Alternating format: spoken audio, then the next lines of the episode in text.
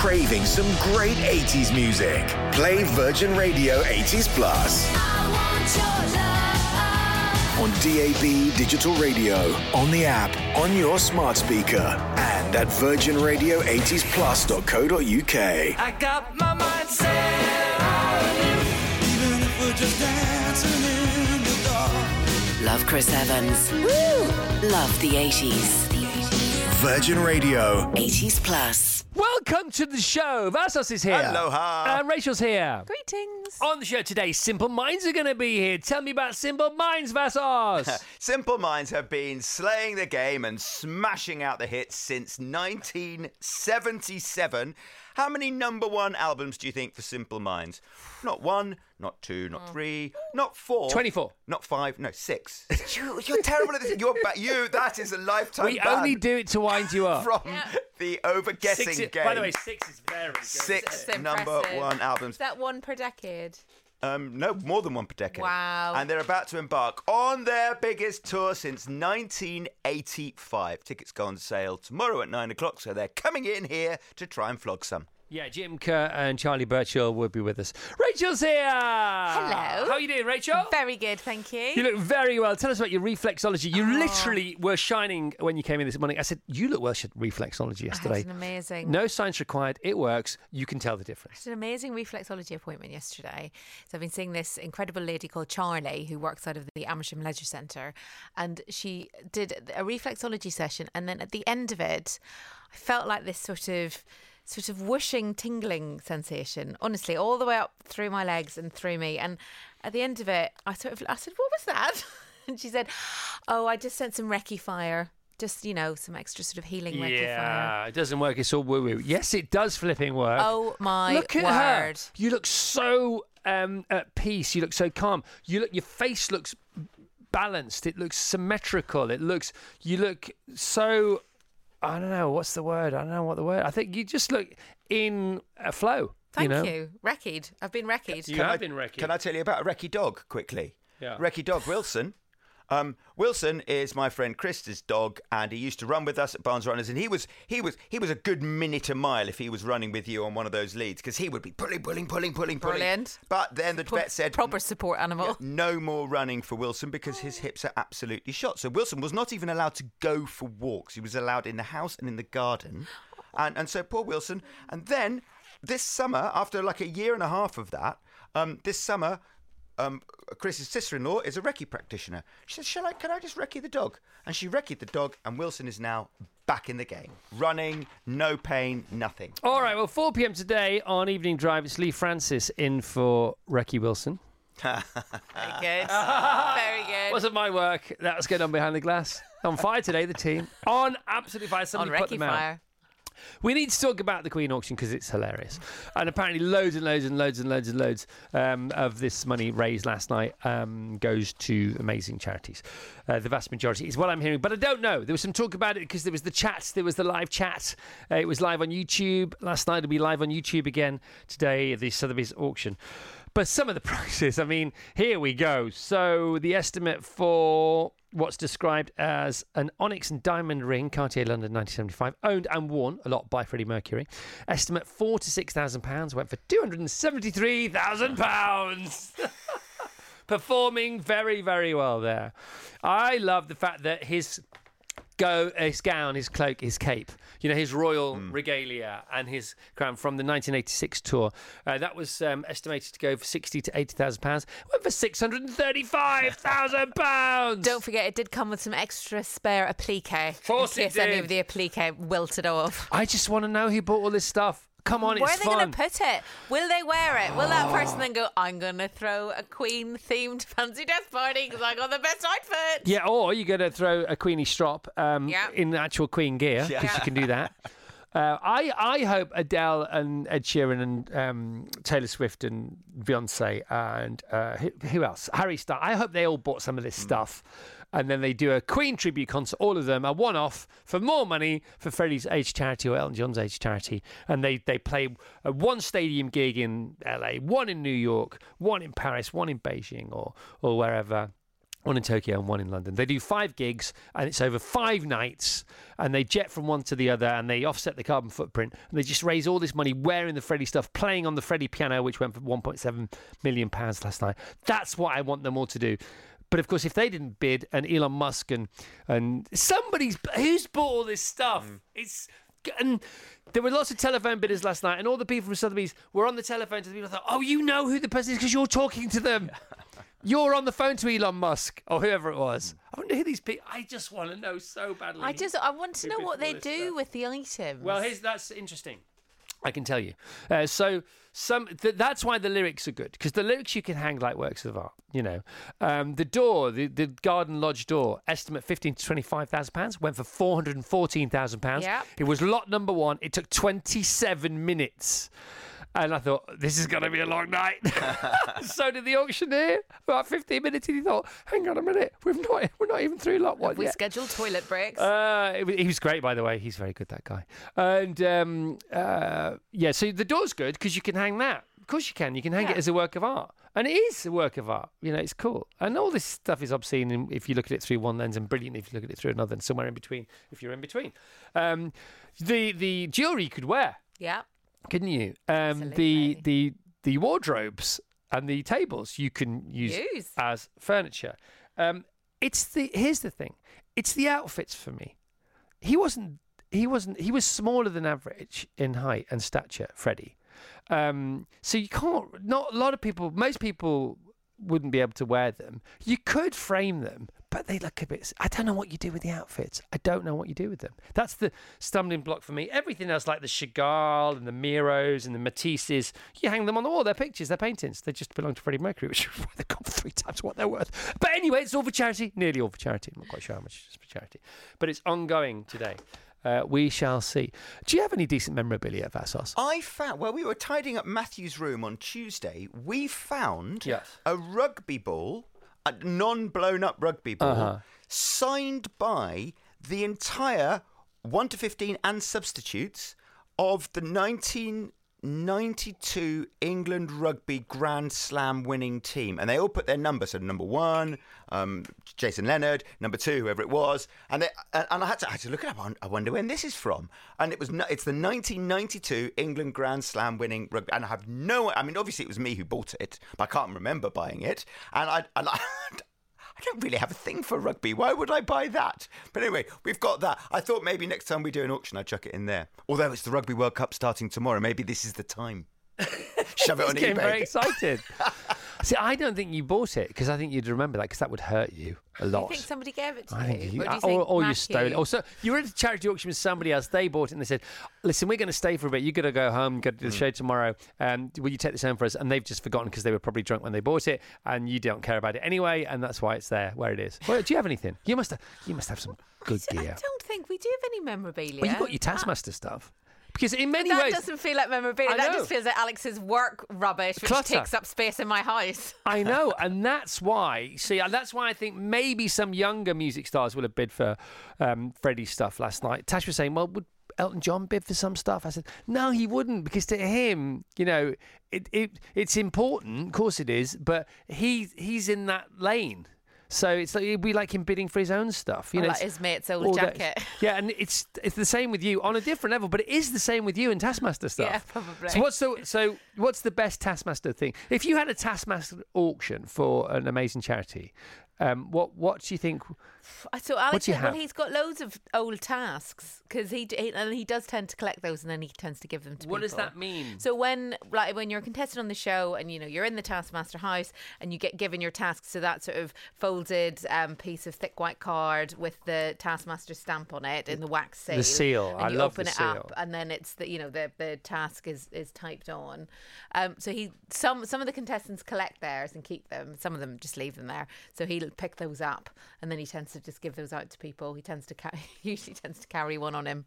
And then gives it to somebody, and I, I there's lots to do with Taskmaster with little yellow ducks. The duck is quite an involved icon, so there's loads of those around. So if we have another auction, will you put some stuff in? Of course he will. Okay, let's do it. Should we do it in November? Okay. By the way, if you are, if you do come across some Taskmaster stuff, um, you know, uh, up for grabs, you might want to leave it for a bit because there's another series just been announced. Series 16. See, I think they're about to start filming series 19. Well, they've only just led on about Series 16, so that means 17 and 18 are done as well. I well. think they're in the bag. Oh my god. I don't really know. Well, it's because it's such a good show. Taskmaster Series 16 launch date revealed, and we don't have long to wait. Channel 4 have confirmed that Series 16 of Taskmaster will kick off on Thursday, September 21st at 9 pm. Now, the thing about Taskmaster, it doesn't get like 10, 15, 20 million viewers, but it does get a solid number. And the, the reason people love it, it's a bit like sci fi. I think a lot of people who like Taskmaster will probably like things like Doctor Who and Marvel as well, because they have a really, really, really loyal following. Yeah. So, you know, if Taskmaster gets a million viewers or two million viewers or whatever it gets, I haven't checked, you know, they're not just viewers, they're like acolytes, they're advocates, they're disciples of the show. It's, a, you know, it's it's funny because the more general a something gets, whether it's a TV show or a band, or a hit or a radio show, the more generally it's liked by the people who like it. But the more finite it gets, they do say, you know, in America, because they pronounce niche niche, if you want to get rich, go niche. Um, so, uh, well done, the horns. Freddie Mercury sale carries on, 10 o'clock this morning. Great viewing, an excellent spectator sport. Once again, my pal wants me to go and hold his hand. He said, What time do you finish your show? I said, You know, you've been on it five times. and he's so away with the fairies. I said, 10 o'clock. He said, Okay, I'll see you there at 10. I was like, You're not listening to any. You're already, you're too blinkered. You know, he's, it's all wrong. He's, he's not in the right place to bid on this stuff that he wants to bid on. He also doesn't have enough money, so it'll be all right. It'll be fine. all be good in the hood. Jim Kerr and Charlie Burchill on the show today. That's Simple Minds on the show today. That's extraordinarily exciting. Tell us about your mammal and your competitive commute here this morning, Vassos. Well, so I was I was cycling. It was funny because I was trying to be really zen this morning. I now I write a journal in the morning when I wake up just after my ice bath, and I was thinking I'm and I particularly write. I don't I want to be more zen. Yes, By wanting to be more zen, you are not I being know. zen. I know. But anyway, so I was wanting. That's where that was my All life is suffering. Suffering, Suffering is desire. If you desire to be zen, you're suffering. It's the opposite of zen. Congratulations. Good. So anyway, so I was trying to be zen. It's called the double bind. well, Do you know what the double bind is? Yeah. Do you do? Well, it's um I don't know. It sounds bad. It sounds like one of those half Nelsons that you used to get in the playground. You're damned if you do, and you're damned if you don't. That's the, that's the double bind of being zen. So, so, so the Zen master would say, for example, sorry, I've interrupted your story, but this is far more interesting. Uh, so the Zen master would say, if you come, if if you come to to me as my student, and you ask me what Zen is, I will beat you thirty times with this stick. If you come and sit in front of me as my student and ask, uh, don't ask me what Zen is, I will beat you 30 times with this stick. That's a Zen, what's called a Zen koan. So you have to deal with that. So is there an answer to that then, therefore? I only know what the Zen master asks for at the hot dog stand. Yeah, can I be one with everything? You can make me one with everything. It's not that actually. But anyway, it's the Buddhist. I, I, I would stay away from the Zen master Why? uh, because I've got to work it out myself. No, because he would never consider himself a teacher. And that's what you get if you go and name yourself as a student and name him as a teacher. So you're halfway to the right answer. Vassos, way off track. But and he's also fed. trying to be zen Yeah, by trying to be taking on a bloke on a bike That was, that was, that in a race pre- to work. Bicycle race, bicycle race. All I want to do is not be zen. Just not turned, be zen. turned over from Putney Bridge, I turned right up the New Kings Uh-huh. Road, and behind me Yeah. and overtaking me with a bit more speed off the bridge was a guy on a racing bike. But, and this is the trouble in my little brain trying to be zen, he had one of those mirrors on his bike, on the one side of his Oh, bike. so anti-zen to have a mirror What, on your so bike that he could see traffic coming. and save Yes. his life. I know. Save his know, own I life. know, I know. Why, why do you have an issue with I don't have an issue with him having Harry. that, but I do slightly, obviously, have Handsome a Harry's issue. back on the show, by the way. Mm, Hi, he is. Hello, handsome Harry. Harry. Thank you for the coffees. More handsome. More. You look younger. really? How's that happen? You couldn't look any. Sorry. Anyway, back to Vassos' story. Cheers, Harry.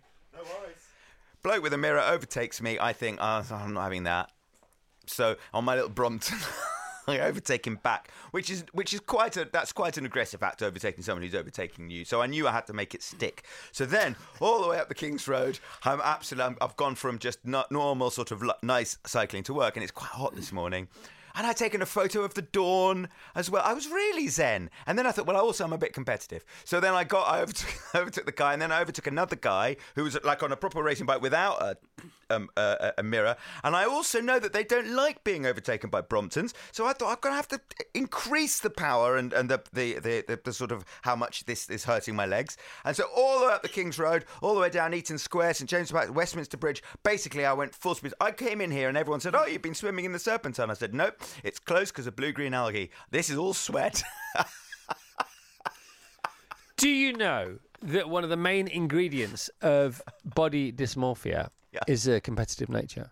really? Yeah, and if you want to know more about that, um, tune into the unspoken world of male body dysmorphia ultra, from Ultra Runner Tim Tollefson's Journey to Healing, which is the latest episode of Rich Roll's podcast. Oh, I'd like that. Yeah, you would like that. Yeah, I think you need. I think you need that. Don't always get what you want, but you get what you need. All the way to work. I was thinking By the way, was, like, I was being that was- chased. that wasn't even one percent Zen. What you just described. no, I know, I know. This, this Zen thing isn't working for you. It's really not. But not. I, I had a proper workout on the way to work. Also, not uh, very zen. Marky Derby points this out.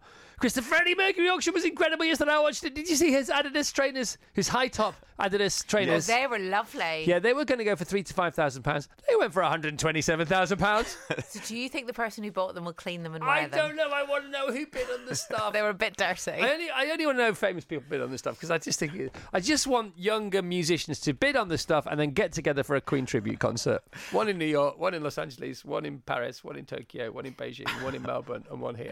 Why wouldn't they do that? Come on, it's fun. They can all bang out. Nobody cares if they mess it up. A couple of quick hits each, an hour and a half, boom, tens of millions of pounds and, for and maybe one or two of their own hits as well, Whatever. just to beef it out a bit. Yeah, Sa- but Sam Smith, because I don't think I don't think Sam Smith will have bought the the cloak. What do you call it? Uh, The cape, the cape. Yeah. The re- what is The it? cloak? No, it's, it's called something. It's the the, the the lot has a name.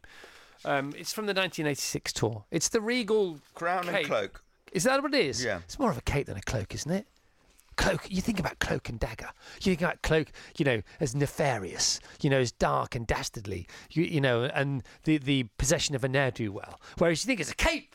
And it's something more just- glorious. no, cape is like Superman goes behind you. Well, he is Superman. He's Freddie Mercury. He's rock But roll I mean, I think like think of Bobby George walking on the stage at the darts with his Canberra. I candelabra. can't think of anything less Queen than Bobby George, and I can't think of anything less Zen than you racing against the mammal for minding his own business, Using for his mirror for little risk safety. That's all. And oh, jeez.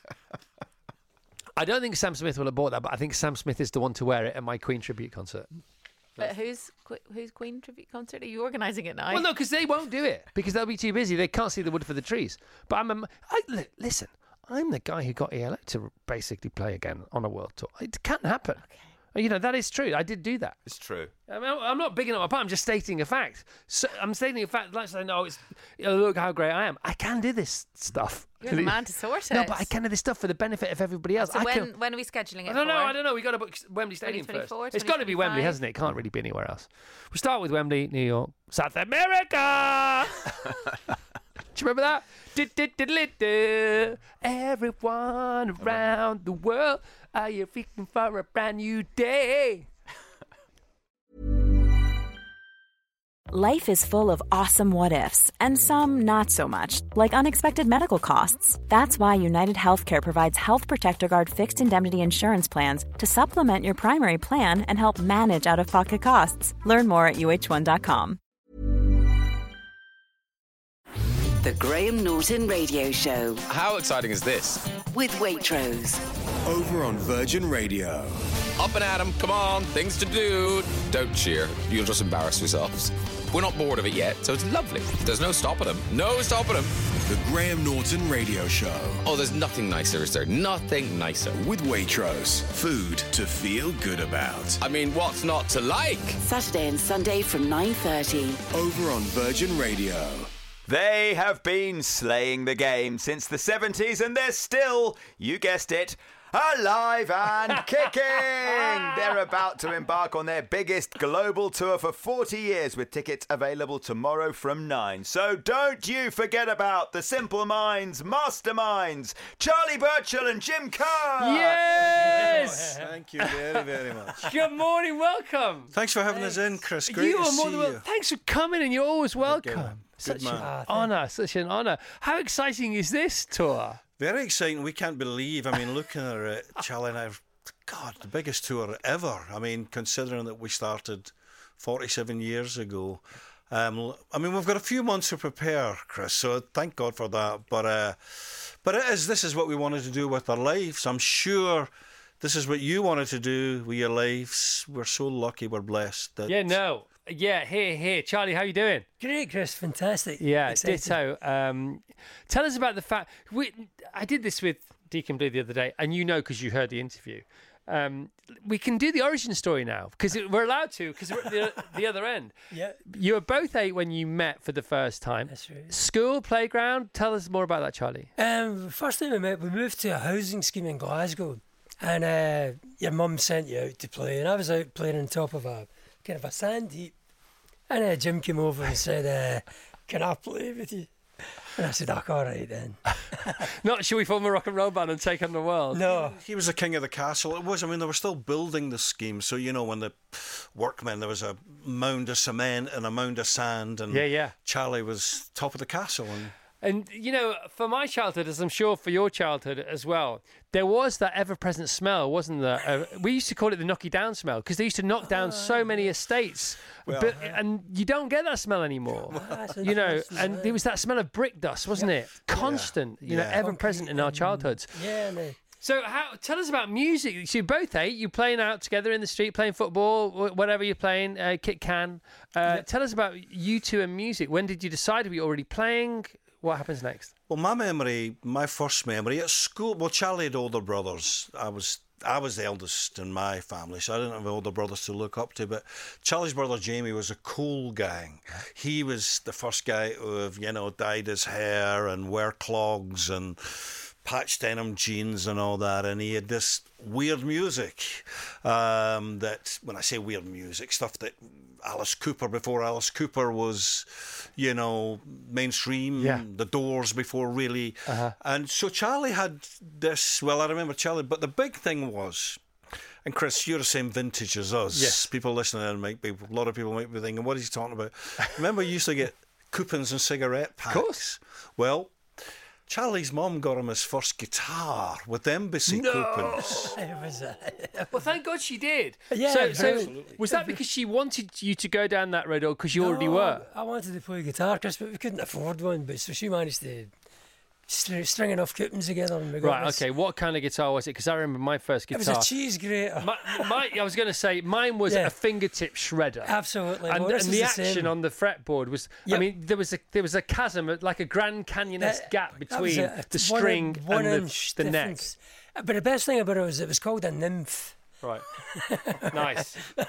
Okay, so it didn't do what it says on the tin. No, no. Right. So you so you get the thank. God, My mum bought me my first car. She couldn't afford it. My mum didn't believe in HP high purchase, none of that kind of stuff, getting things on tick. But she went in debt to buy me my first car, and I will never forget it. Cost her was it? 500 quid. A Mini. It was a Blaze Mini, uh, VJA 879K. I'll never forget it. You know, but thank God for mums, thank God for dads, aunties, and uncles, Oh, you know, being vessels for giving us inspiration. Yeah, and so that's where your car collection comes from. from Yeah. Absolutely. Always and introducing cool into our Yeah, lives, did. and, Yep, and then and then get, spending money they don't have on things that they think we might want and benefit from. I mean, God absolutely. bless these people. Yeah. Well, the first demo we made, uh, our parents threw in with a hundred quid, and we made the demo cassette.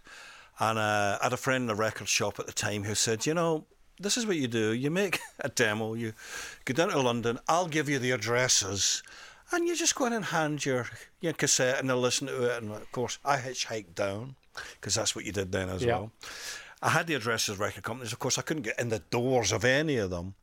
But for some reason, you know, you talk to the re- receptionists and all that. Well, maybe you'd like a cassette and stuff. By the time I hitched back home, it's probably about two weeks later, my mum said, and this never happens.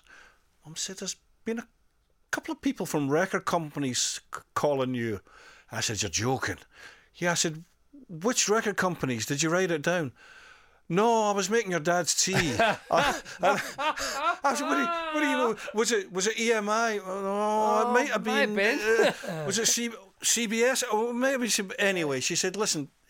If they're interested, they'll call you back, and and they did. Thank thankfully. What was on the tape? Um, the first uh, Chelsea Girl was on it, Life in a Day, or first, you know, or th- they were the songs that got us first time on radio, TV, and, and all that stuff. So it was a pretty good demo, but as you quite rightly say, um, I remember my dad saying to me, I was trying to explain to him, my dad was a construct, you know, a, a builder, he was a labourer. And I remember trying to explain it to him, you know, and I and I, about the demo and the cassette, and he was looking at me like I was mad. I I was mad, but but um, and he says, so this is, and it was quite good. He says, so this is really like you're asking for money for kind of a business. It's like a business, isn't it? I said, it is like like a business, and and you're going to be, what kind of band is it? And I said, I don't know. I didn't want to say a punk band. I said, I don't know. It's a band. It's a band. And he went, like the Beatles. And he swears I said this. And I said, yeah, like the Beatles. And he said, so you're going to be a big band like the Beatles? To which apparently I said, probably. And, and uh, he said, away you go. But the money was there on the table. So how old were you when that happened, Charlie? Uh, Ish. 14, Jim, 15? 15, 15, Chris. Yeah, 15, yeah. So, so, where- so obviously these they, they're not fully formed. Well, they are fully formed, and they're much more sort of simple than the more sophisticated stuff later. But they were complete songs. Yeah. Yeah, Uh, when did you know you were quite good, good at this, or did you ever? I mean, you must know now. Um, but the imposter syndrome necessarily doesn't visit us. Uh, when we are in our sort of um, greener years, because we Yeah. you, you think you can rule the world, and you know That's you can. right, yeah, yeah, uh, When did you get an inkling that you might be any good at it? I got an inkling. He, I thought he would have a career. That's for sure. Because Right. he just he plugged in, and Charlie's still very creative. You know, he had his pedals and his echoes and all that. And I thought I better up my game. Right. Um. Um. So I thought that. But funny enough, Charlie and I went to the same school, and I, I guess we're going to get get to this. We might be able to link to this. We we went to the same school. Um, didn't go to university, but in a way we did go to university. When you think of uh, what we've ended up doing, because the local venue in Glasgow when the bands came through. Well, Charlie's brother took it. We, if you went through our first ten gigs, as Led Zeppelin, The Who, Alice Cooper, Bowie, Roxy Music. We saw the greats, and I'm going to try and link this. I hope you're you're you're ready for it. I ended up through a mate in my class. He said, "You're into all that weird music. I can get you into any gig." He he wasn't into music. I said, "How can you get me?" And he said, "Well, my brother, He wasn't the manager, but he was part of the management. He can get you into any gig." And he did. He started. So we got to see everybody. And then his brother said, "You know, sometimes they look for." a Couple of kids to run around and help, you know, pumpers or that's what they called them then, and and um, you know, like a runner if you want to come up and uh, help some of the bands set up and see Here the we go. sound Here we go. Buckle up, everyone. This one is this, This one is not going to disappoint. This one is great. So I couldn't believe it. At that time, my favourite band was a band called Mott the Hoople. Yeah. All the young dudes, and I, I couldn't believe Mott were coming to play. And he said, "You can work that gig." So I went up after school, and I, I'm going to see Mott the Hoople sound check. And when I arrived, the crew boss guy said, "Mott aren't coming up. They're doing Top of the Pops. They're not doing a sound check. Uh, gone over and help the support band." And I said, Who's the support band? To which he sort of shrugged and went, I don't know, somebody called Queen. Oh my God, parents! And Queen hadn't they hadn't been on top of the pops yet. They had, they were on top of the pops two weeks later. And I went over and I remember we were helping the drummer, Roger, and then Freddie turned up. He was already in black and white suits. Freddie, Freddie. Freddie, Freddie. Freddie always ready. And um, so that was our university. Hang on, you guys, let's just pause for a second. What do you mean that that was that? What was the gig like? I have to say, and I've got, I hope Ian Hunter isn't listening in here. Mott were fantastic, but the support band blew them off. Even then, Wow. the gig was, they were on fire. And what was it like? Because people say you know, whether it's a, a car that they saw for the first time, it's like a spaceship that arrived, or music they've never heard before. It's like, oh, we've never heard anything like this before. What? Well, it was that. When Was you it? think of that guitar sound that, Yeah. that Brian May had. Only you, he can do that. You had Is that right, Charlie? Seven Seas of Rhye, yeah, it was great. You had never heard anything No, like I've like that. seen What about Freddie's performance?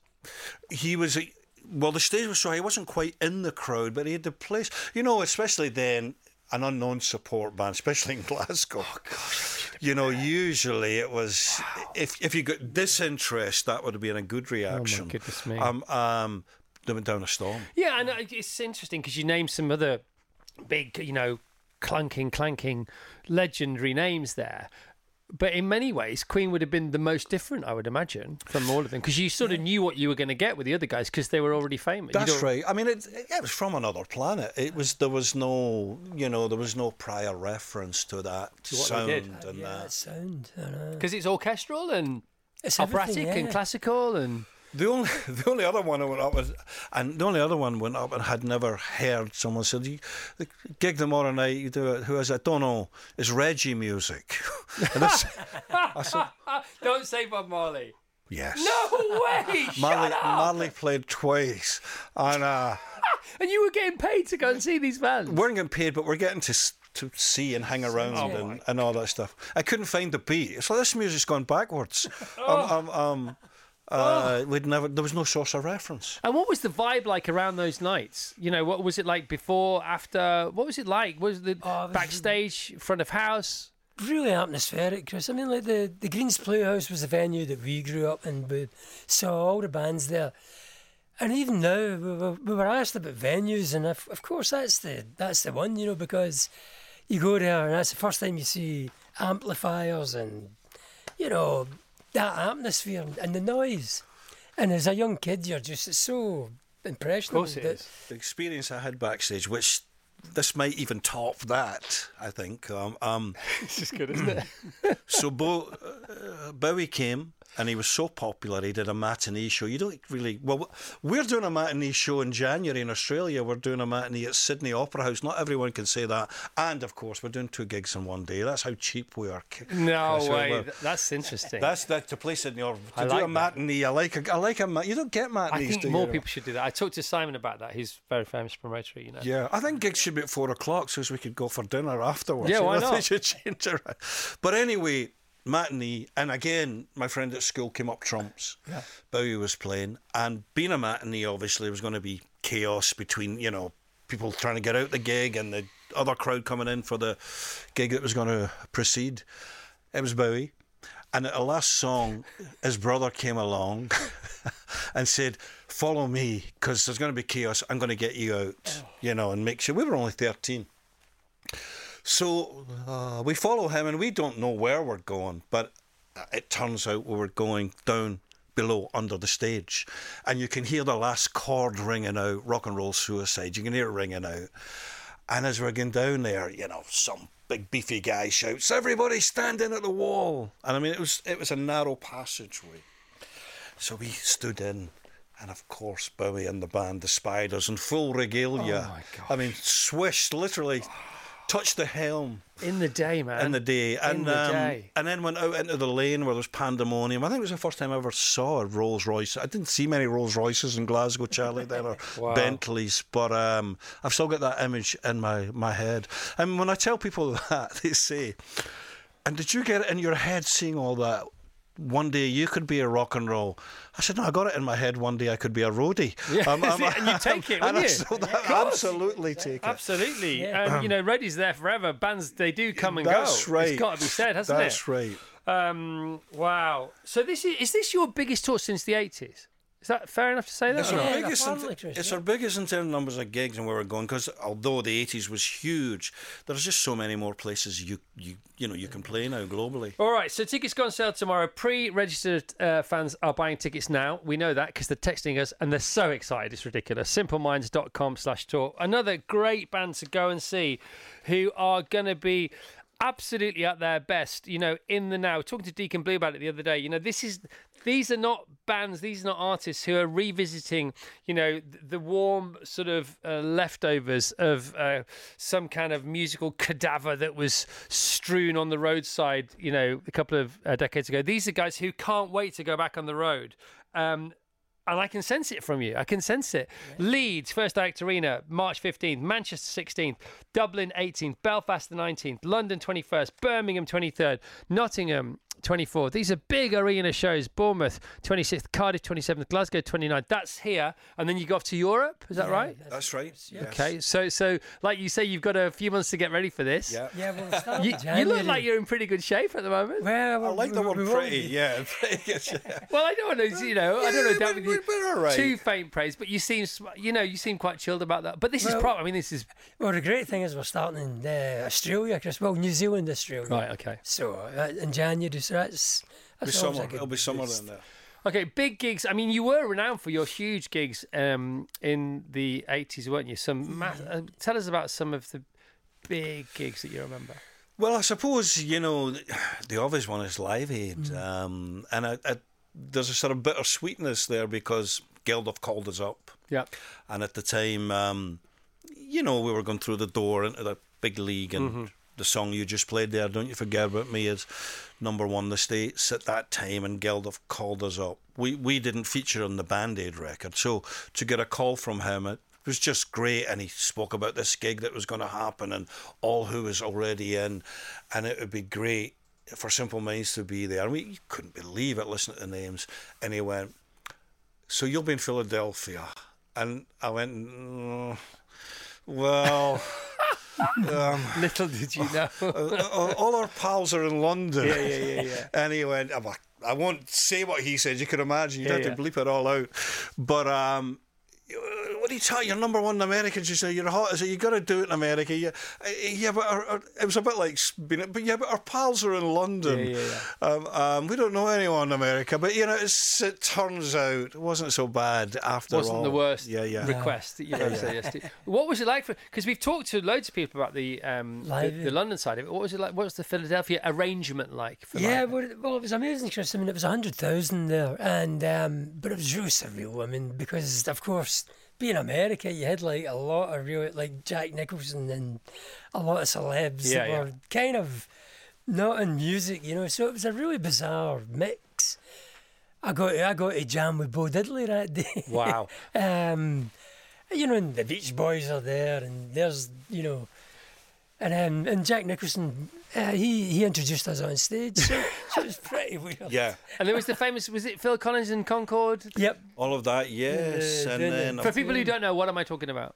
Well, it was a live aid for people who don't know. It was a gig that happened kind of simultaneously. They overlap because of the the time difference. And the one act or the one artist who managed to play both in London and Philadelphia was none other than Phil Collins, as you've just mentioned. But I think it was through Richard Branson who had organised that Phil would come off the London gig and beat the clock to arrive and play. And I mean, that's I was saying there about doing a matinee in the one venue, to, yeah. doing two gigs either side of the God. Atlantic.